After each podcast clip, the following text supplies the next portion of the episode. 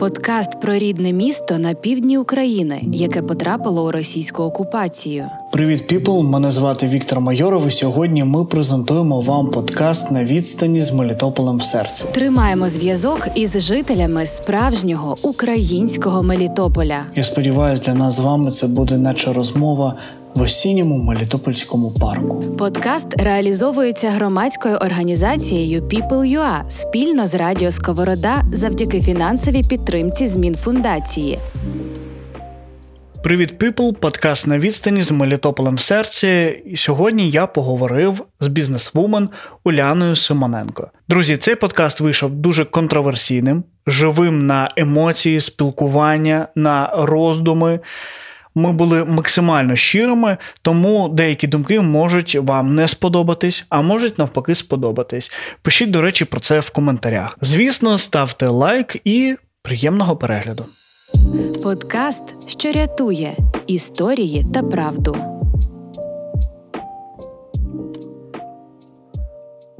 Ви знаєте, я би хотів е, з вами е, розпочати діалог е, з дуже простої думки.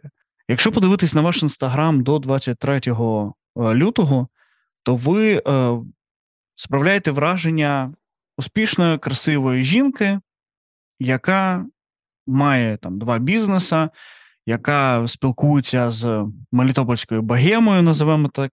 Але про що я хотів сказати, як ви себе оцінюєте до 23 лютого? Хто така Уляна Симоненко? Ну тобто до 23 лютого? Абсолютно щаслива дівчина, е, абсолютно щаслива людина. От, от це просто знаєте, те, що я можу зараз сказати, зважаючи на все, що змінилося коло мене. А взагалі, я, ну, напевно, я була підприємицею, е, бо я дійсно розвивала чотири напрямки проєктів. Два з них були абсолютно публічними. Один був на старті, в нього тільки вкладалися а, інвестиції восени і взимку. І один був а, е, такий лейтмотивом до інших проєктів, але він був. А, ну, напевно, що так. Оце заняття це підприємство, тому я була щаслива, молода підприємиця. Дивно, коли дівчина в 29 років каже, що вона була молода. Е, я тоді себе відчуваю дуже старим. Ну, знаєте, 30 вони вже тут е, через е, декілька місяців, тому вже не така молода. Трішки іджизма. Давайте так, щоб глядачі і слухачі які нас е, з вами слухають зараз, е, щоб вони зрозуміли, хто така пані Ульяна. Е, давайте перерахуємо, хоча б чим ви займалися. Ви сказали чотири бізнеси. Просто ці бізнеси вони були кардинально різні. Дивіться, я за фахом архітектор. А, Певний час я їм працювала. В мене є реалізовані проекти по Україні в Мелітополі. Проте а, через певні рішення я вирішила, що краще я для себе залишуся кишеньковим архітектором, який буде робити собі проекти на колінках. А в мене були проекти пов'язані, в принципі, з архітектурою, які витикали з моїх знань. Квіткова, квіткова лавка. Це квітковий магазин, де я приймала участь у формуванні проєкту. Це про колір, це про об'єм, це про форму, це про базові такі набори для архітектора. Кав'ярня в Ланжері це про каву, це про е, хлібобулочні вироби. так? Вони також частково є про архітектуру, тому що там технологія і там певні структуровані знання. Ну і саме створення приміщення, до якого я вклалася повністю. А далі була ще опція корпоративних подарунків, яку ми започаткували з Мелітопольською компанією Укрфаворіт. А пізніше я її трошки збільшила, і ми співпрацювали ще з багатьма компаніями е, на основі аутсорсингу. І восени ми заклали квіткову ферму, е, де планували вирощувати квіти і стати певним регіональним квітів. Ну, якось так. Подкаст Віктора Майорова.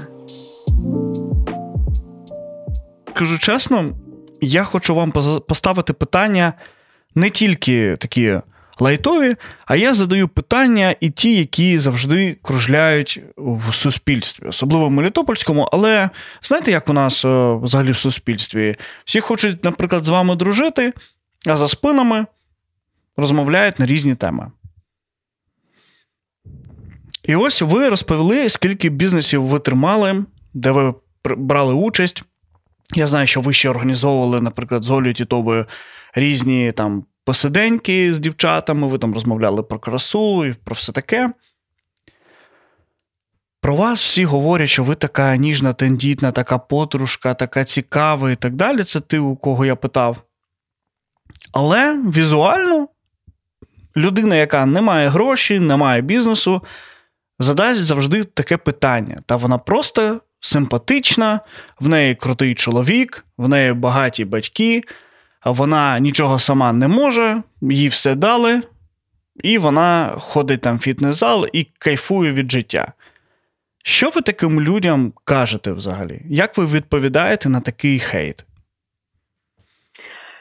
Так, я напевно дуже везунчик, бо в мене жодного разу не було такого хейту. Взагалі хейту було багато, але такого, що я нічого не роблю, і в мені все звалилося кудись звідкись якось, я споткнулася об щось, такого не було жодного разу. Напевно, тому що е, якось я через соцмережі транслювала, що я там трудоголік, е, просто абсолютний. А насправді не те, щоб у нас було дуже таке психологічно свідоме вже е, суспільство, проте я трошки з тих людей, е, які вважають, що нікому нічого не потрібно пояснювати, нікому нічого не потрібно доказувати. А, Якщо хтось хоче про тебе щось думати, ну це його справа, це його відзеркалення і все далі. Ну, якось так. А в принципі, ну знаєте, я ж живу своє життя не не для когось, я ж його живу для себе. Тому е, мені було в кайф працювати, мені було в кайф розвивати проекти, я їх помножувала. А, Я нічого нікому не була винна. знаєте. Супер приймається. Я взагалі вважаю максимально так же, як і ви, про те, що не треба нікого обговорювати, треба просто робити. Якщо ви кажете, що там хтось поганий або комусь повезло, то спробуйте самі зробити подібне у всіх, е, в принципі, рівні умови. Тому що мати гроші, друзі, і відкрити бізнес, і щоб він працював плюс, е, це різні речі, тому що можна валити дуже багато грошей. І нічого з цього не вийде, тому що буде погане місце, не буде там в бізнесі якоїсь думки, якоїсь проблеми, яку ви вирішуєте, і так далі. Ну, це можете подивитись там на всяких майстер-класах, вас навчать. Ще одне питання: ви займалися абсолютно різним бізнесом. Тобто, і він. Різний чому? Тому що ви нестабільна, або е, ви хочете просто зайти у кожну нішу, спробувати себе і знайти от прямо саме те, чим можна займатися все життя. А дивіться, лавка існувала задовго до того, як я до неї приєдналася. Це був проєкт моєї мами, який вона розвивала протягом довгого часу. Взагалі, лавці більше 15 років. А коли сталася криза 2014 року, я запропонувала ввести новий сегмент у вигляді флористиці, флористики. А, От, е, пройшла навчання, курси, сформувала стратегію, прописала її. Тоді ще не було таких аналітик, тоді ще е, кожен бажаючи не писав ТЗ, бізнес-плани, тоді ще такого не було. От, е, і почала потроху-потроху її вводити флористику. Потім, через деякий час, е, я повернулася до Мелітополя. Все це робилося мною дистанційно, бо я тоді е, навчалася у Дніпрі, працювала у Києві. От Потім сталися певні обставини, я повернулася взагалі до Мелітополя. Ну і почала працювати, бо для того, щоб гарно жити, потрібно якісно працювати.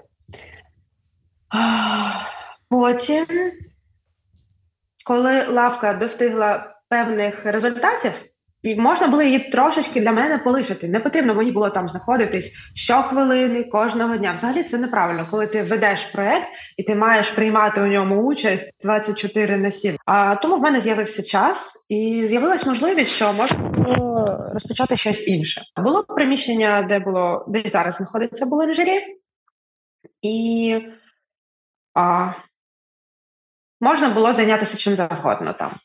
Можна було здати його в оренду за класикою жанру Мелітополя, а, але в загальному розумінні, якщо в тебе є проєкт, який може тобі приносити дохід, і ти можеш за його а, рахунок сплачувати оренду, то це класний проєкт. І було питання, чому хтось може дозволити собі створити проєкт на нашій площі, а ми ні. Ну, логічне питання, логічне. Чому хтось розумніший? А я навчалася у Франції, я бачила французькі буланжері, і мені прийшла ідея відкрити буланжері в Мелітополі. Тому прийшлось пройти певне навчання, зрозуміти, що таке технологія по випічці, технологія по каві. Інтер'єри створювати я вмію. Ну і таким чином з'явився новий проект Буланжері. По великому рахунку, історія любого проєкту вона однакова. Є технологія процесу, є е, реалізація, є якість, є маркетинг, є результат. Е, є твоє вміння як е, адміна налаштувати все це. Зараз це називається класним словом SEO. Окей, нехай це буде SEO. Е, я напевно вже прийшла до певного етапу свого розвитку, коли я вмію щось таким чином налаштовувати. Ви людина, яка нової формації, ви навчалися у Дніпрі, ви навчалися у Франції, ви вся така стильна, модна, молодіжна. І питання в чому? Наскільки вам було важко повертатися у Мелітополь?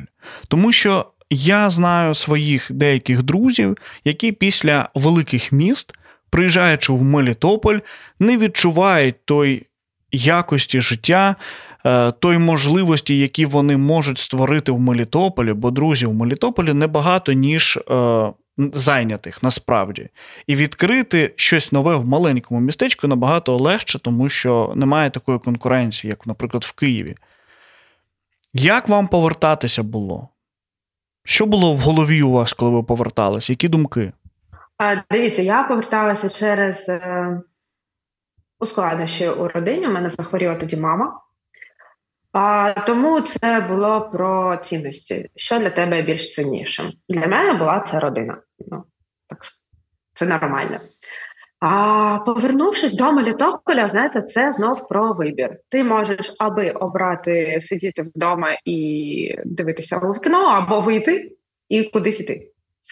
А взагалі в мене був такий таке упередження, що е, я мала певний дохід, який я для себе продюсувала, і я мала дуже класну якість життя. А в мене були е, дуже насичені дні цікаві насичені дні з цікавими насиченими людьми у Мелітополі. Вони там є. Я взагалі щиро впевнена, що кількість розумних класних людей у Мелітополі у процентному співвідношенні до Києва одинакова. Ну що в Києві їх багато, що в Мелітополі. Що в Києві є дурні, що в Мелітополі є дурні. Це е, лише стосується того, кого ти обираєш для свого оточення. Це про ті наші з Олею зустрічі, про чаювання, про спілкування з дівчатами. Це про це. Тому, в принципі, повертання. Повернення з Києва до Мелітополя не стало трагедією. Взагалі, знаєте, у мене дружина вона працювала, навчалася в місті Запоріжжя, хоча вона з Мелітополя. І коли у нас все було серйозно, я їй сказав, що треба обрати або Мелітополь, або Запоріжжя, або щось інше. І ми, коли сіли і проговорили місто, в якому краще нам буде жити, по всім параметрам майже переміг Мелітополь. І це було дивно. Найголовніше, напевно, мінус Мелітополя тоді був відсутність е, магазинів нормальних. Тобто там одягу, якихось мас-маркетів, можливо, кафе, той же Аля Макдональдс е, і всі такі речі. Тобто такої цивілізаційної речі, як торгівельні центри нормальні і, і так далі. Але, можливо, останні роки 3-4, можливо, ви більш точні в цьому будете. У Мелітополі почались е, з'являтися там епіцентр, Sinsay, якісь нормальні кафе в плані дизайну. Тобто, вже не просто відкрили і пиво на розлив, та, там, а вже була якась думка. Тобто, хтось готував м'ясо, хтось там готував рибу, хтось там робив, там, як ви, там boulangerie, французьке щось, трішки інша випічка і так далі. Тобто, починалось, починалось цей розвиток. Як ви думаєте, 23 лютого на якому е, рівні застряг Мелітополь? Тобто, от, тоді він на який, на який рівень от в плані бізнесу він вийшов? Вам було там комфортно вести бізнес в Мелітополі? Або, можливо, він ще трішечки застряг в 90-х. Як то всередині? Тому що люди, якого немає бізнесу, от як у мене, я не розумію. Тобто для мене ви всі просто багачі, і у вас все хорошо. Ну, я так утрирую. Але по суті. Е, це дуже велика праця, тому що давайте чесно, є там різні е, підводні камені від податків, е, там електроенергії, всякого криміналу там і так далі. Ну, різне буває. Я просто про те, що наскільки вам комфортно було в Мелітополі в плані бізнесу? Е, Мені було комфортно. Е, По-перше, той бізнес, який я розвивала, не мав жодного підґрунтя страхів 90-х, рекету чи чогось такого переділу, розподілу між партнерами. В мене ж такого нічого немає. Страшних історій не було, це не про мене. Щодо податків, щодо. Боже, ми ж взимку так всі переходили на фіскалізацію, ставили касові апарати. А, Знаєте, якби мене зараз е, спитали, чи згодна я на фіскалізацію, повну там, я не знаю, прозорість е, тисячі відсотків плюс е, у веденні бізнесу, мінімум 50 співробітників чи війна, я б сказала, окей, ото все, але не війна. Тобто, наскільки було комфортно, нормально. Ну, взагалі, знаєте, Україна це ж така країна класна, така це ж не тоталітаризм Росії, коли ти в тебе є абсолютно жорсткий регламент, ти не можеш нічого робити. В Україні щось не сподобалось, пішли помітингували, переробили, доробили, доопрацювали, ввели певні там законодавчі регламенти, відстрочили їх, і все їде, все було ок. А, Тут більше знаєте про, напевно, особисту свідомість. Нормально роби, нормально буде. І в тих проєктах, які я вела, все було е, по-білому, чесно, прозоро. А що стосується буланжері, це взагалі для мене був, ну, напевно, власний пунктик, бо це кухня, і так взагалі все було ок. Ну, це свідомий мій вибір був.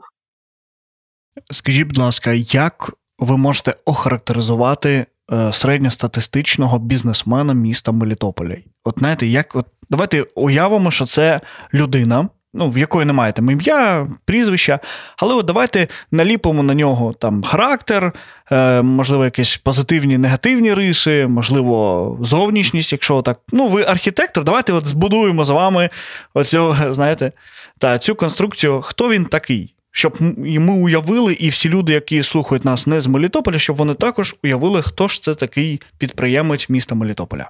Давайте.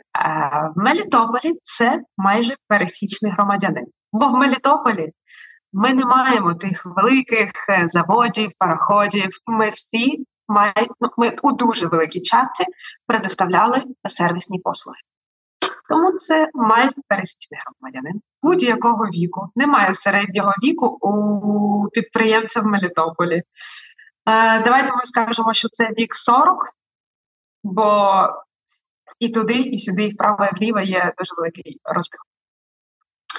Це а, активна людина, бо в Мелітополі послуг надавалося дуже багато будь-яких, і була класна конкуренція. Але а, можна ще сказати, що це дуже такі ну, толерантні в нас були умови конкуренції в місті, ніхто нікому нічого не підпалював, не було жодних проблем. А, Ніхто не чув, аби якийсь один завод спалив інший завод. Ну, чесно, одна перукарня іншу. Що ще можна додати? А... Давайте про характер його. Який він характер. або вона. От що я можу сказати щодо я можу сказати щодо жіночого підприємництва, бо це для мене більш зрозуміло, бо є в нас вже клуб ділових жінок Мелітополя, і я там нібито активний, а, активна учасниця. Не нібито, блін, активна я учасниця. Це було дуже е, все м'яко, дуже все толерантно і, знаєте, всі були дуже залучені до своїх бізнес-процесів. Всі постійно відвідували якісь виставки, якісь заходи українські. Всім було цікаво розвиватися. Дуже багато хто хотів вийти на а, міжнародний ринок. Дуже багато хто виходив. А, В нас були е, дівчата в Мелітополі, які навіть не а, підсвічували свої проекти на місцевому рівні, бо вони одразу виходили на Україну, в Європу до штатів. А, Але все це напевно про а, бажання власного розвитку, про бажання створювати. Знаєте, останній час було дуже актуальне створення лавмарку із власного проєкту. От в Мелітополі на це дуже сильно робили акцент у жіночому бізнесі. Дуже сильно.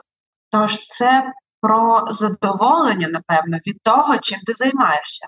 Займались не через е, те, що більш нема чим займатися, а через те, що займаючись певним проєктом, можна створити дійсно класний результат і ним пишатися.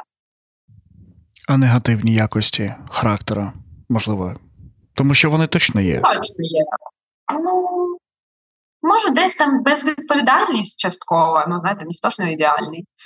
Ви знаєте, мені здається, можливо, я не прав, але я як е, е, да, як е, людина, коли користувач, мені здається, що проблема бізнесу Мелітопольського, що він не робився з думкою масштабування одразу.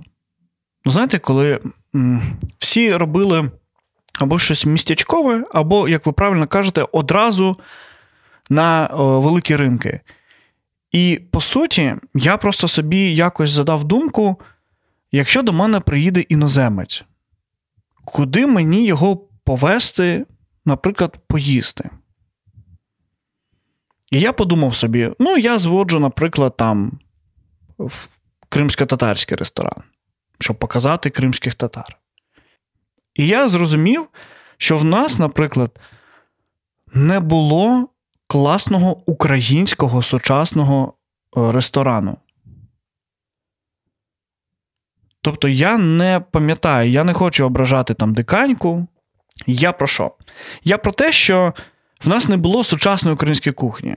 Я не хочу там рекламувати Клопотенка, який там е, в нього іноді там такий астрал просто української кухні, що аж страшно. Але м, суть в чому, що ми не популяризували українське в Мелітополі, тобто ми не створювали щось українське. Як ви думаєте, чому немає попиту на сучасне? Е, я маю прям сучасне. Я не про рушники там і караваї. Я про щось сучасне, модне, стильне, от як зараз.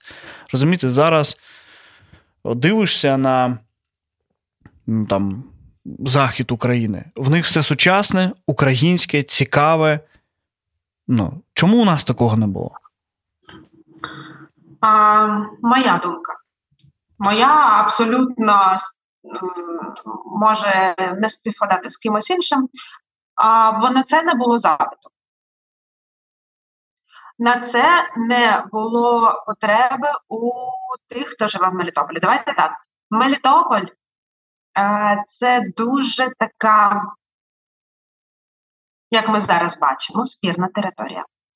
А, Так, Мелітополь це Україна. Це не в кого не а, не має бути на це питання. Проте а, Чи була е, в Мелітополі якась така тяга до українізації, чи була тяга умовно до європеїзації? В нас піца італійська на кожному куті. В нас бургери американські на кожному куті. Вареники в нас на полках АТБ. Ну, от було так. Був якийсь певний тренд на якусь певну їжу. І, напевно, знаєте, а, створився а, ну не те, щоб на стрітфуд, але не те, щоб взяти з собою це take away, це була якась нова хвиля Мелітополя, особливо після локдауну. Тому ми просто не дійшли до того моменту, коли е, почався запит на все українське, і у тому числі на класну українську кухню. А, По-перше, в нас не було запитів на на мій розсуд. А по-друге, а, це буденне. Це те, що ми а, майже всі маємо вдома. І ресторан Клопотенка він один на Київ. І Його немає більше у Дніпрі, у Харкові, у Вінниці, і тому це цікаво. А, Створити аля, а, я не знаю, що в нас було по Челентана або Мама Мія на український манер. Ну, це було б таке, це не українська кухня була. Тобто, ми за маленьке місто для того, щоб на час довоєнний мали б, напевно, вже дозволити собі могли б а саме таку українську локацію. Коли говориться про немає попиту, то мені здається, що ми все ж таки повинні ще й привчати людей. Чи має бізнес навчати прививати смак до людей. Ну, тобто, якщо, грубо кажучи, е, є люди, які не отесані, і ви, як підприємець, наприклад, робите якесь сучасне українське стильове кафе і привчаєте до цієї культури, наприклад. Або як ви зробили бланжері, це Франція, і ви привчали до круасанчиків, там всяких тістечок і так далі. Чи потрібно це взагалі? Чи є соціальний ефект в бізнесі? Чи бізнес все ж таки це не соціальна сфера? А, Дивіться, чи може бізнес, власник бізнес-стратегії, яку він створює, впливати певним чином на зміну суспільства? Так. Чи маю я певний досвід подібний? Так не в буланжері, в квітковій лавці. А в буланжері в нас не вдалося дотриматися першої первинної стратегії, і е, від аутентичної французької е, асортиментного ряду рецептури ми відійшли до більш тривіального і е, знайомого в нашій локації. Чи може бізнес перейти до такого е, свідомого реформування може, якщо він має фінансове підґрунтя, яке а, зможе його а,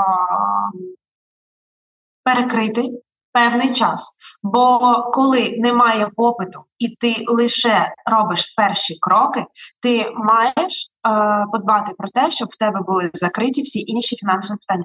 Це знаєте, це напевно вже не стільки про бізнес на перших етапах, як про соціальну свідомість і власне бажання. А це не може зробити той, хто відкриває проект з метою отримання фінансового результату. Отак. Круто, дякую, що пояснили. Подкаст на відстані з Мелітополем в серці. Я хотів поговорити ще е, трішечки про ваших людей, так скажемо. Ви обмовили, що ви були активною учасницею ділових жінок. А, Так, розповідаю.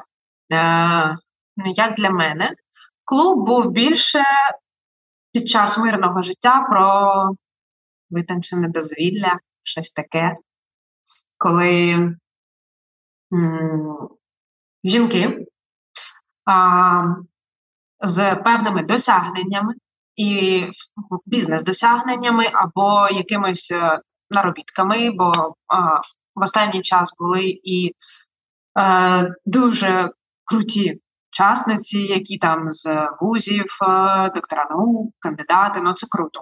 Це, це просто круто. А збиралися і щось е, обговорювали, якимось чином проводили час, або а, допомагали дітям, або ще щось. То зараз це вже зовсім інша історія. Зараз, е, ну, наприклад, я учасниця бізнес-клубу без бізнесу, без Мелітополя. І такі жінки ще є. Зараз клуб пройшов дуже такий період реформування, перегляду складу, бо не для всіх це зараз на часі. Бо багато хто, майже всі виїхали, 98%. І це просто втратило для когось актуальність через те, що люди стикаються з новими проблемами повсякденні. А зараз клуб намагається відтворитися а, у форматі онлайну. Це таке собі випробування. І він зараз про свідому українську позицію, абсолютно жодного колаборантства, і про підтримку тих, хто виїхав і хто потребує допомоги. І знаєте, чому я все це знаю? Бо я тієї активної частини, яка все це розвиває зараз, і я зараз все це захищаю в Могилянці для того, щоб знайти якесь місце під сонцем. Про відновлення Мелітополя після повернення, про відновлення бізнесу в Мелітополі і е, взагалі про єднання е, дівчат з Мелітополя. От про це зараз клуб. Про бізнес ще вас хотів запитати. Е, скажіть чесно, е, можливо, некоректне питання, але ви вирішили покинути все в Мелітополі е, заради свободи і української позиції. Так зробили не всі бізнесмени Мелітополя. Далеко не всі.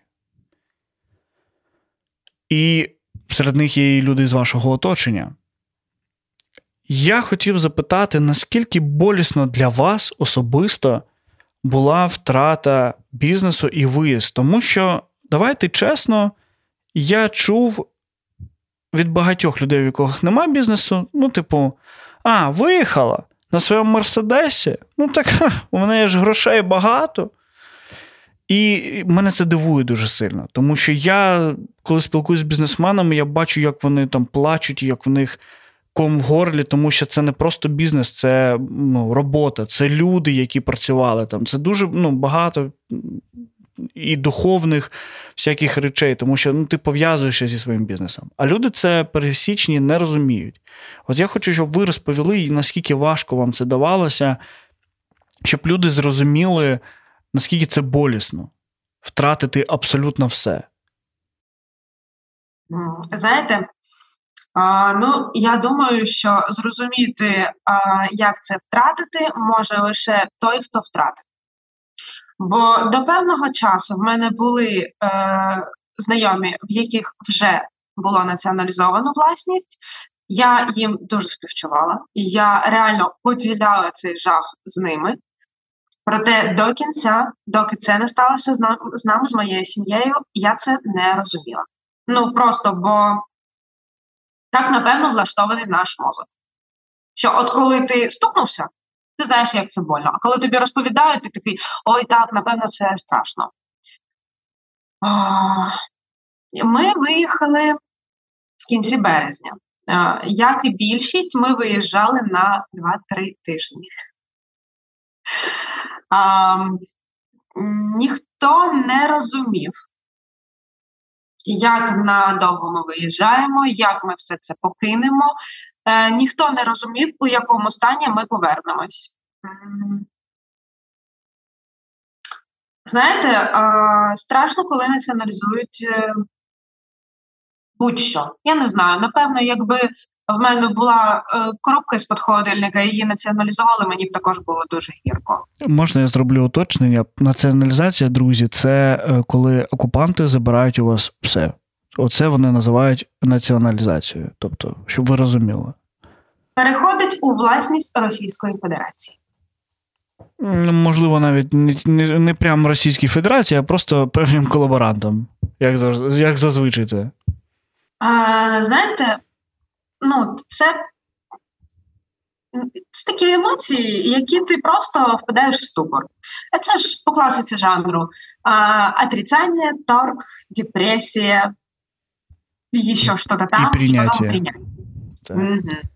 Ну, прийняття ще не прийшло, хоча це цієї історії вже не один місяць.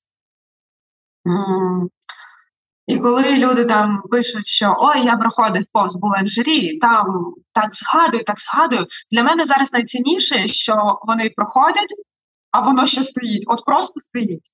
А, З буланжері було вивезено обладнання. Частина обладнання зараз знаходиться в Україні, частина в Мелітополі, але не в самому приміщенні.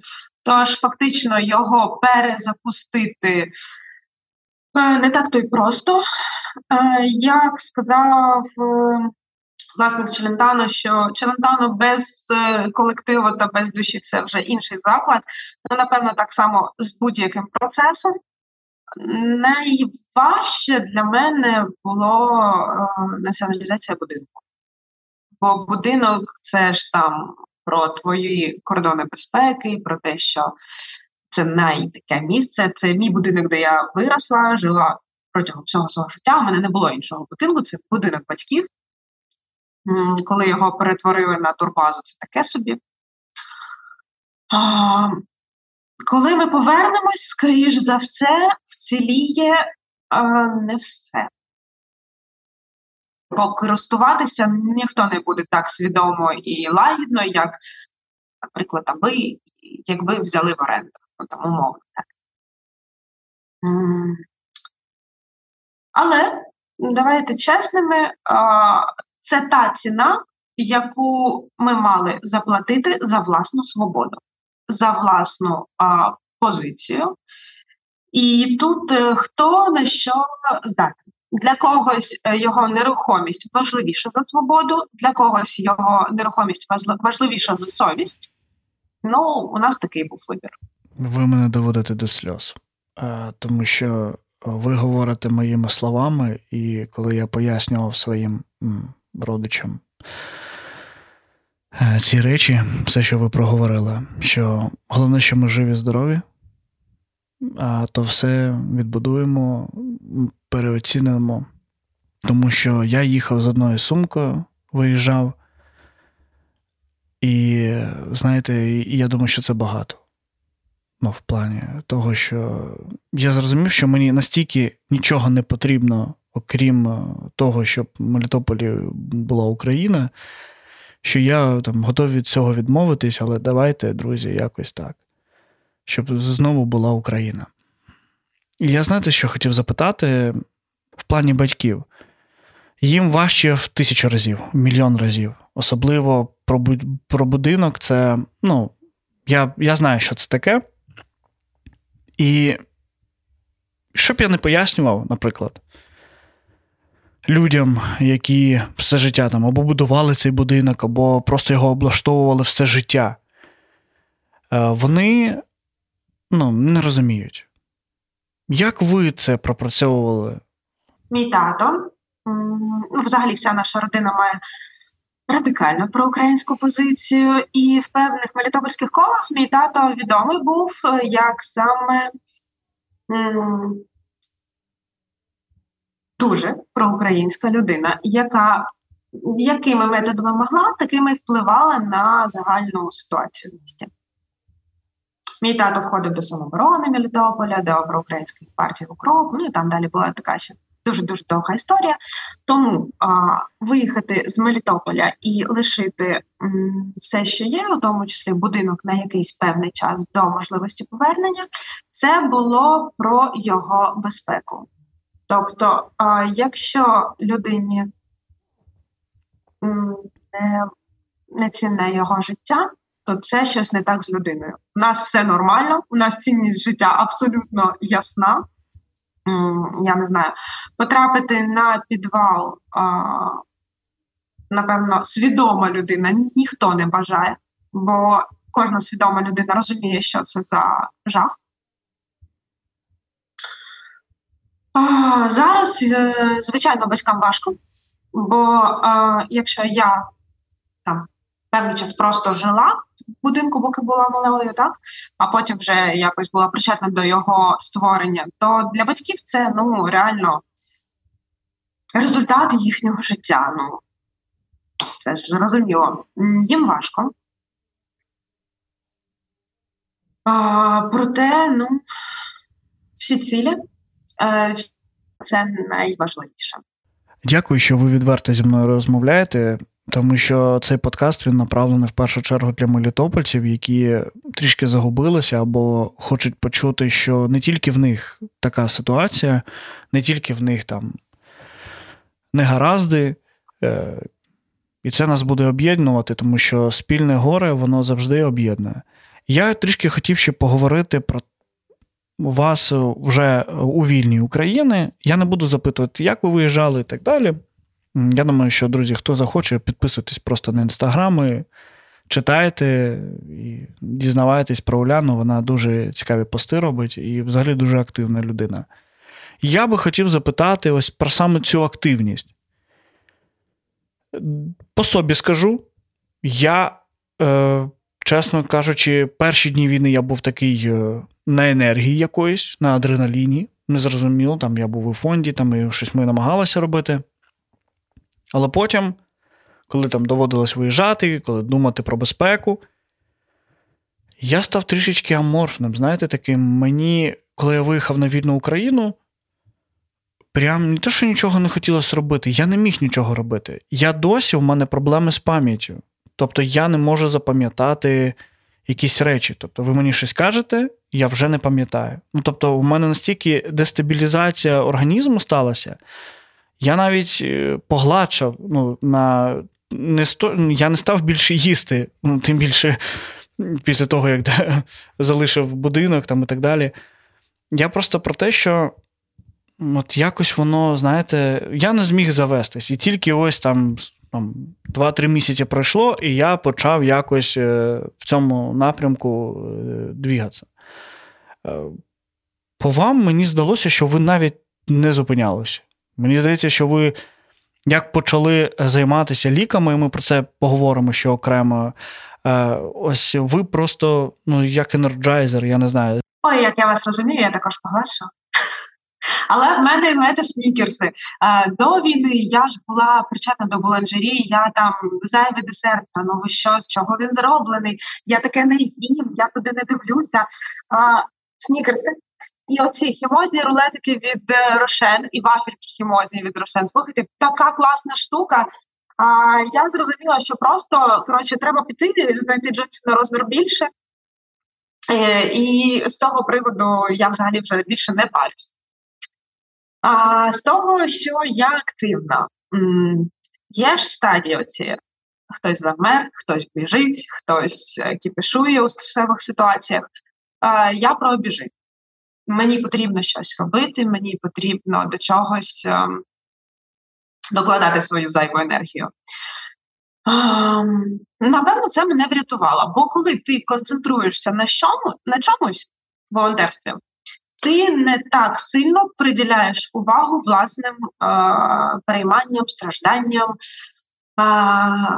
проблемам з кукушкою і всім таким. Ми виїхали до Запоріжжя, в Запоріжжі зупинилися. І так сталося про ліки. Я просто поясню, чому ліки. Так? А, В мене 20 лютого склалися а, бізнес-відносини із представником а, мережі аптек. От так склалося. Тому, коли ми виїхали до Запоріжжя, я розуміла, що в Мелітополі вже була проблема по е, питанню, і е, я просто спитала, чи можу я робити оптові замовлення, приходити, забирати і йти, щоб не стояти по чергах в аптеках. Мені сказали, ну так, звичайно, ти можеш без питань. Скидай всі списки, що тобі потрібно. Е, я знайшла в Мелітополі, кому потрібна моя допомога. І отак все закрутилось. Дуже просто, дуже легко і продуктивно. Е, Я розумію, чому ви вирішили ліки. Це ось про такий да, раціональний підхід, що у вас є зв'язки, і ви почали їх використовувати. Але, знаєте, мені ще цікаво, що ну ви ж така вся вродлива, успішна, багата. Ну, що вам ну, що вам до тих от простих там бабусь, дідусів і так далі? Тобто, ось цей прилам, що я хочу допомагати людям, я повинна допомагати, він завжди у вас сидів? Чи ви прокинулися 24-го? От в плані того, що от прям волонтер треба, треба. А, Ну, дивіться, емпатія в мене була завжди. Ну, про базову річ. А про людяність вона також.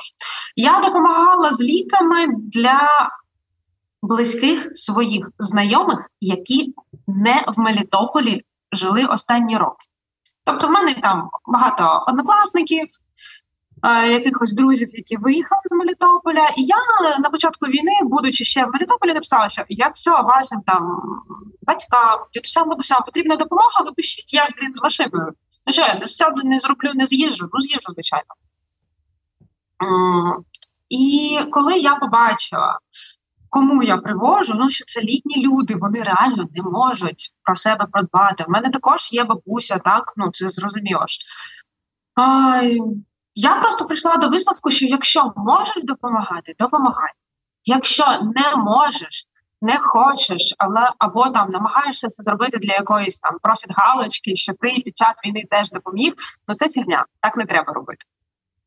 А, Тому я м, розуміла, що я можу допомогти. Я розуміла, що у цій кризовій ситуації я не потребую допомоги, і я у тому маленькому відсотку людей, який може про себе подбати самостійно.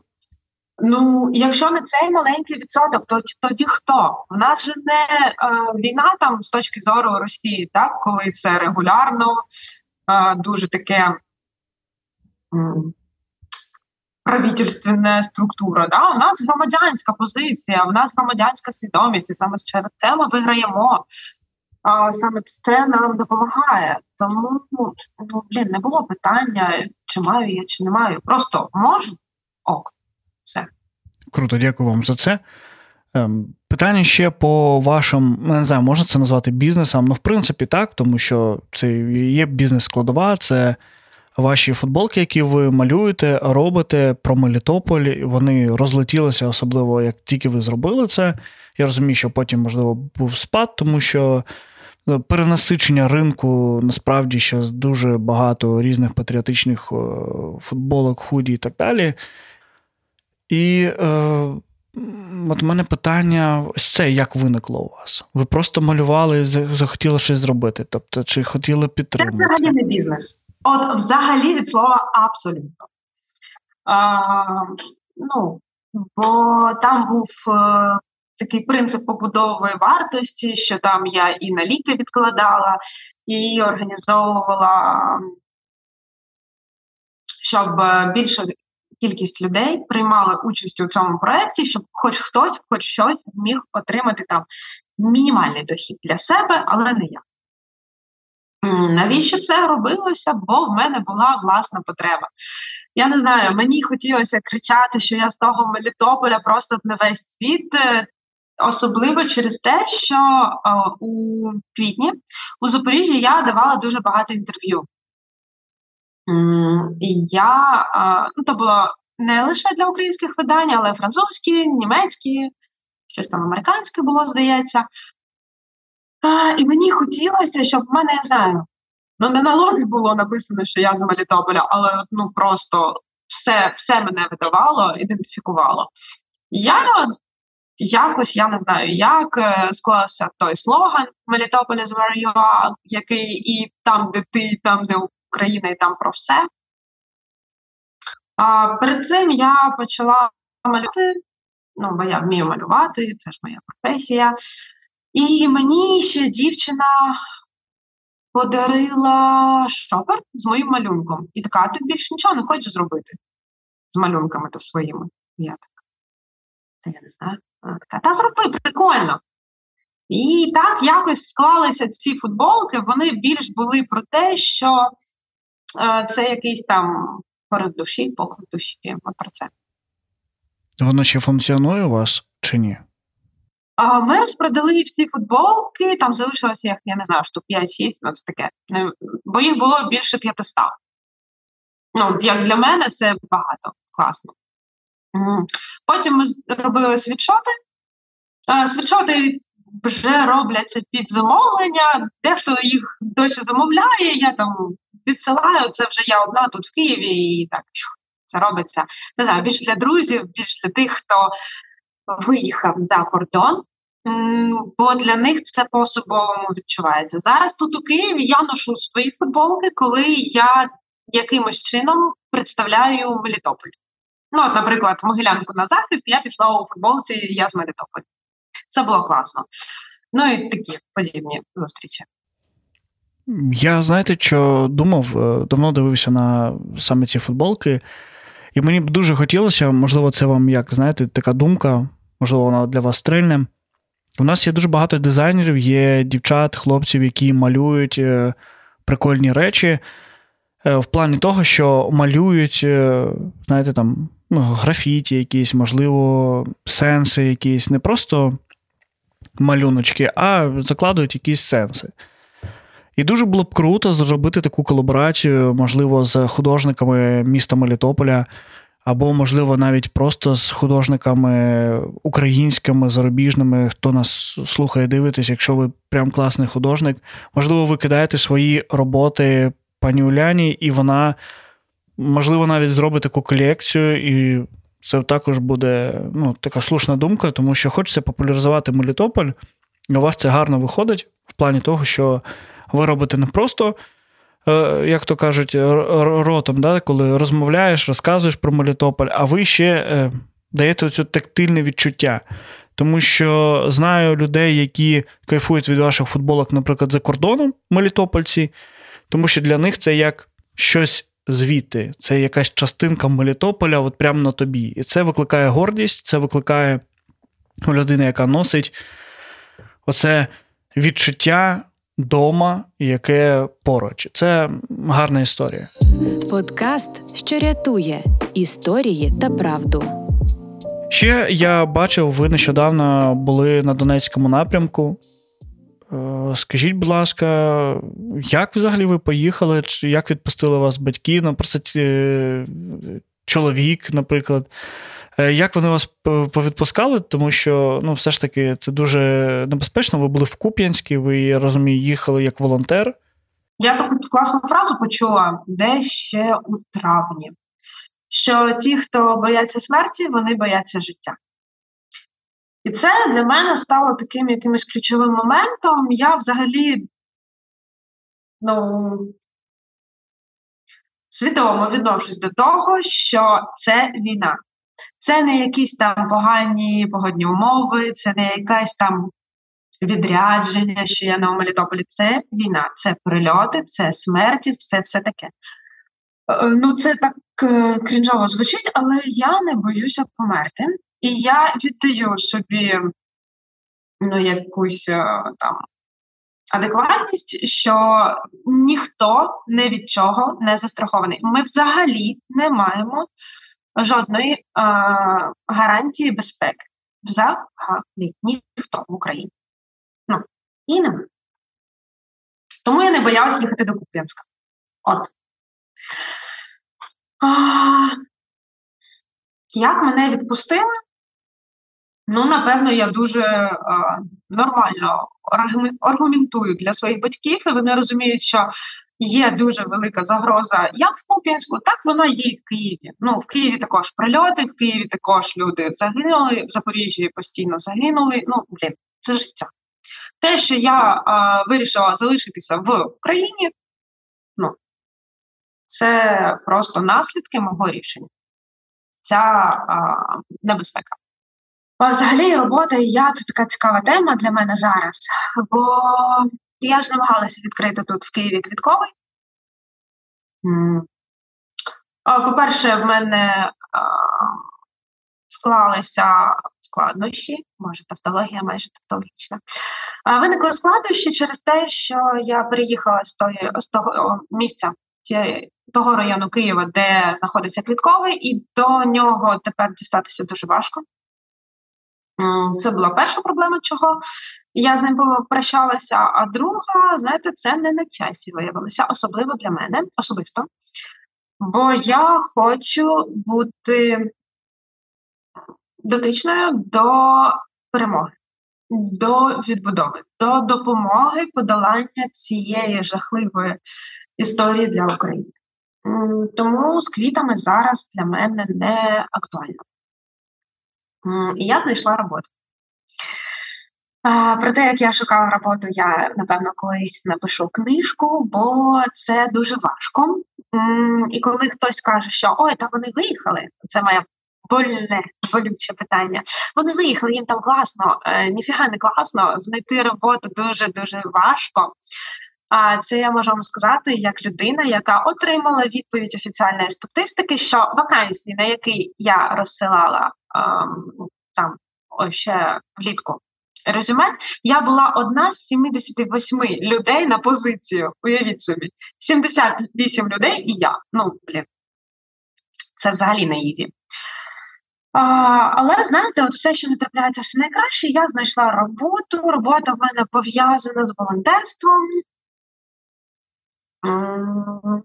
І тоді до Куп'янська відганяли машину до військових. Заодно відкривали нову філію. Я не знаю, знаєте, ви не знаєте, такий є волонтерський рух Добробат у Куп'янська. От е, то з цієї оказії я раптово опинилася у Куп'янську. Подкаст Віктора Майорова.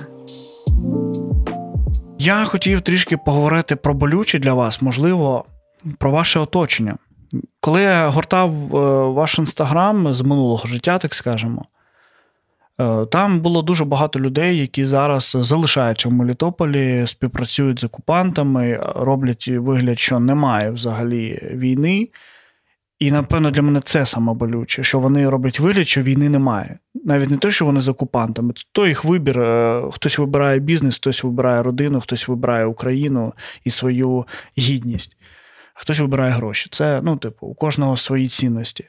Але ось те, що вони роблять вигляд, що немає війни, мене це дуже дратує, я не знаю, як з цим боротись. Я не хочу навіть реагувати на цих людей, але мене це обурює, і я не можу з цим нічого зробити. Це треба до психолога точно. Як ви з цим справились? Тому що для вас це е, близькі люди, по суті, тому що ви там писали, що це ваші прям подружки, там, друзі і так далі, тому подібне.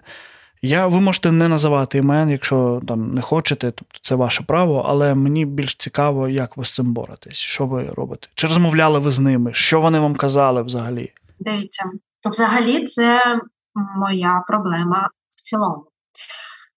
А, Мені не вдається підтримувати відносини з людьми, які а, живуть так, ніби війни немає. І це не стосується лише тих, хто залишився в Мелітополі. Для мене це особисто ну, проблема. Через це в мене на 90% змінилося коло спілкування. 90% це жах. У мене є один фотоальбом з собою тут з одного заходу, дуже такого святкового в моєму житті де було багато людей, я його гортаю, а я не спілкуюся ні з ким. З жодною людиною з цього альбому. Це це жесть, це трагедія мого часу. А, Це про те, що я казала в самому початку. Нікому нічого не потрібно доказувати, нікого ні в чому не потрібно звинувачувати. Ти просто робиш висновки, ти або хочеш спілкуватися, або ні. То для мене більш питання, як ми будемо спілкуватися, коли повернемось. А, Чи залишаться ті, хто зараз в Мелітополі явно колаборують в Мелітополі далі?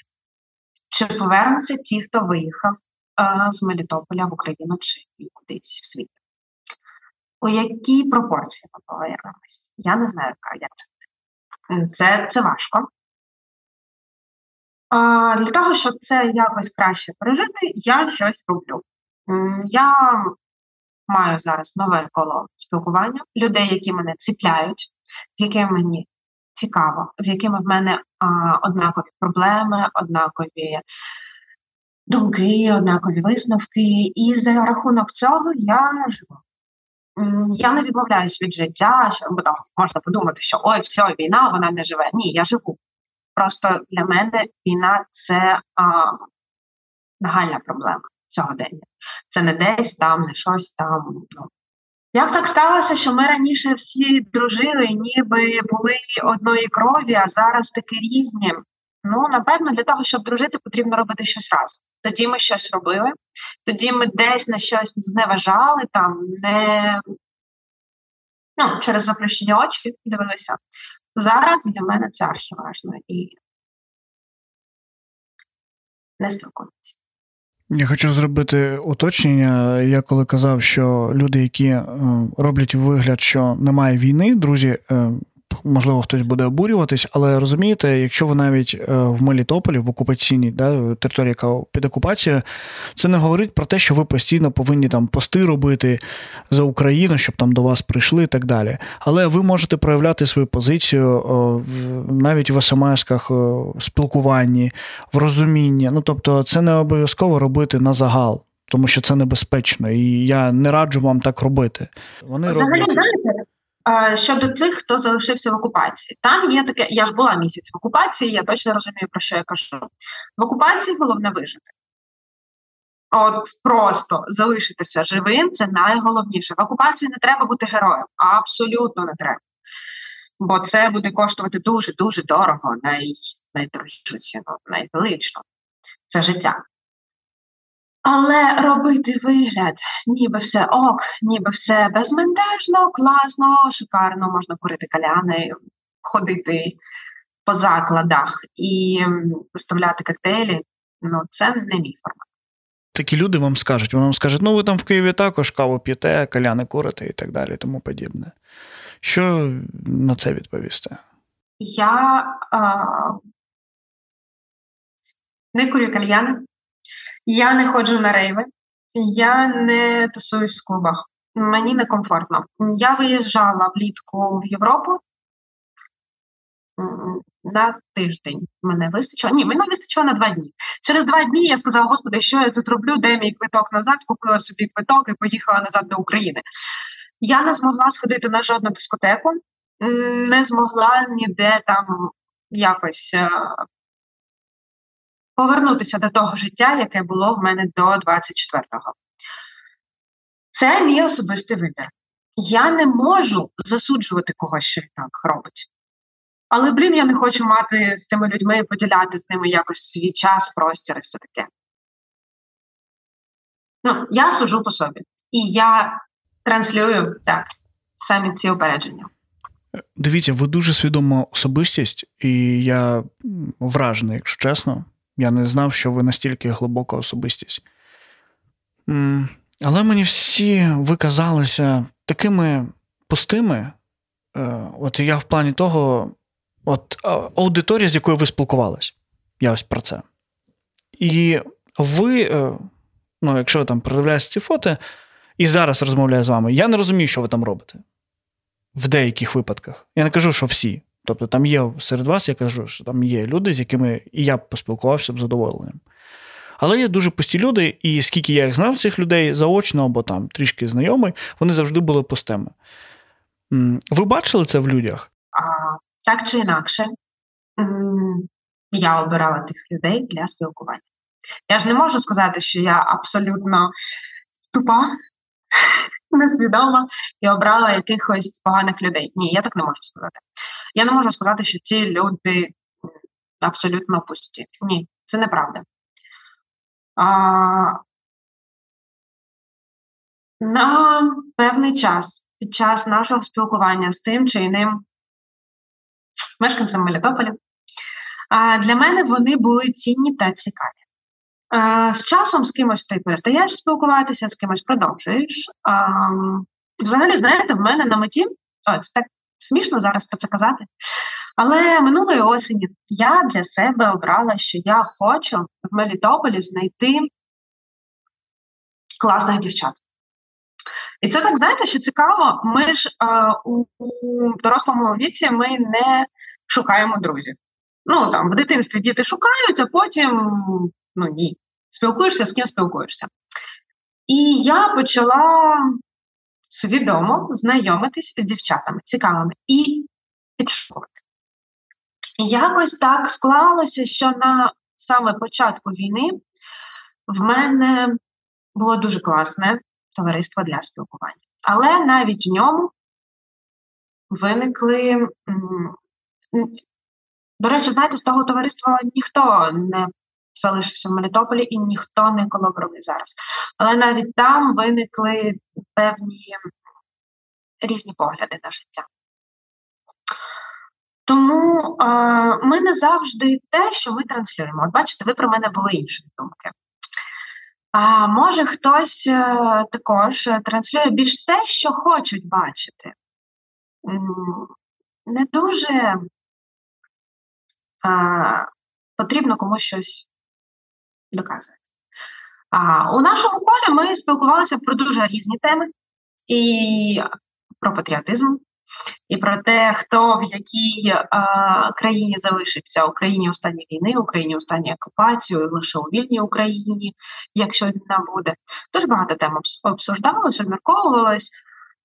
У кожного були свої якісь докази на а, щодо розуміння ситуації. Тому ну не можна сказати, що в Мелітополі не було цікавих дівчат. Е, мені здається, що після цього подкасту мене захейтять, тому що я дуже якийсь грубий, грубий сьогодні. Але, друзі, я чому так говорю? Тому що ми, знаєте, почали записувати цей подкаст під час тривоги. І ця тривога, особливо в Києві, Запоріжжі, Миколаєві і так далі. Я вже мовчу за Донецький, Харківський напрямок. Там взагалі це як буденність. У Луганську, щоб ви розуміли, з першого дня війни почалася тривога. Вона там один раз щось там на годину приривалася, і вона ну, досі. Тому. Е, можливо, я десь е, дуже різкий, але давайте чесно, зараз такий час. Ну, тобто, ми толерантними були завжди. І коли я казав, що ви більш глибина, ніж я думав, це не про те, що я дивився тільки на картинку. Я просто про те, що я завжди хотів, щоб в Мелітополі дуже багато таких думок продукувалося. Тобто, щоб люди, інфлюенсери, вони були якимись глибинними і давали ну, цікавинку. Я не хочу ображати наших блогерів е, мелітопольських. Вони роблять круту роботу, тому що в них є підписники, є шанувальники і так далі. Але. Ті люди, з якими я ну там знайом, навіть заочно, я дивився за ними, спостерігав вони ну, транслювали або світське життя, або щось от таке, знаєте, там якісь там челенджі, шмеленджі. Ну, тобто, це було настільки light, настільки light, і не було жодного о, там блогера, який ну, хоча б давав щось. Ну, таке серйозне. І я розумію, що можливо попит, тому що наш подкаст не дивляться 150 е, тисяч мелітопольців, а це робиться саме для них. І було б дуже круто, якщо б хоча б там 10 тисяч людей, мелітопольців, подивилися, послухали. А, Бо там я читаю коментарі, іноді люди пишуть, що для них це ну, вони відкривають людей. Я не записую, знаєте, з якимись зірками там інтерв'ю і так далі про Мелітополь. Я записую з людьми, з якими нам потім цей Мелітополь відбудовувати, нам потім цей Мелітополь створювати, е, відчищати, відшкрібати все те, що залишиться після окупантів. Подкаст на відстані з Мелітополем в серці. Е, хочу вам задати е, останнє питання, яке я задаю всім: за що ви любите Мелітополь? Боже, я так жахливо пронизана оцим психологічним психологічною свідомістю, що в мене трошки не зірвалося. Ну я ж люблю його за свій стан у ньому. Так. А за що я люблю Мелітополь? Ну, це про якусь часткову таку без е, безсвідому любов, бо це а, місто, де я народилася, Місто, де в мене було дуже багато класних емоцій, де в мене були друзі, де в мене е, батьки жили. Е, Місто, де я змінювалася, е, де мою голову приходили якісь якісні думки. В мене не, немає іншого рідного міста. Мелітополь це моє рідне місто, тому як його можна не любити. Подкаст про рідне місто на півдні України, яке потрапило у російську окупацію. Привіт, піпл! Мене звати Віктор Майоров. І сьогодні ми презентуємо вам подкаст на відстані з Мелітополем в серці. Тримаємо зв'язок із жителями справжнього українського Мелітополя. Я сподіваюся, для нас з вами це буде наче розмова в осінньому Мелітопольському парку. Подкаст реалізовується громадською організацією People.ua спільно з Радіо Сковорода завдяки фінансовій підтримці змін фундації.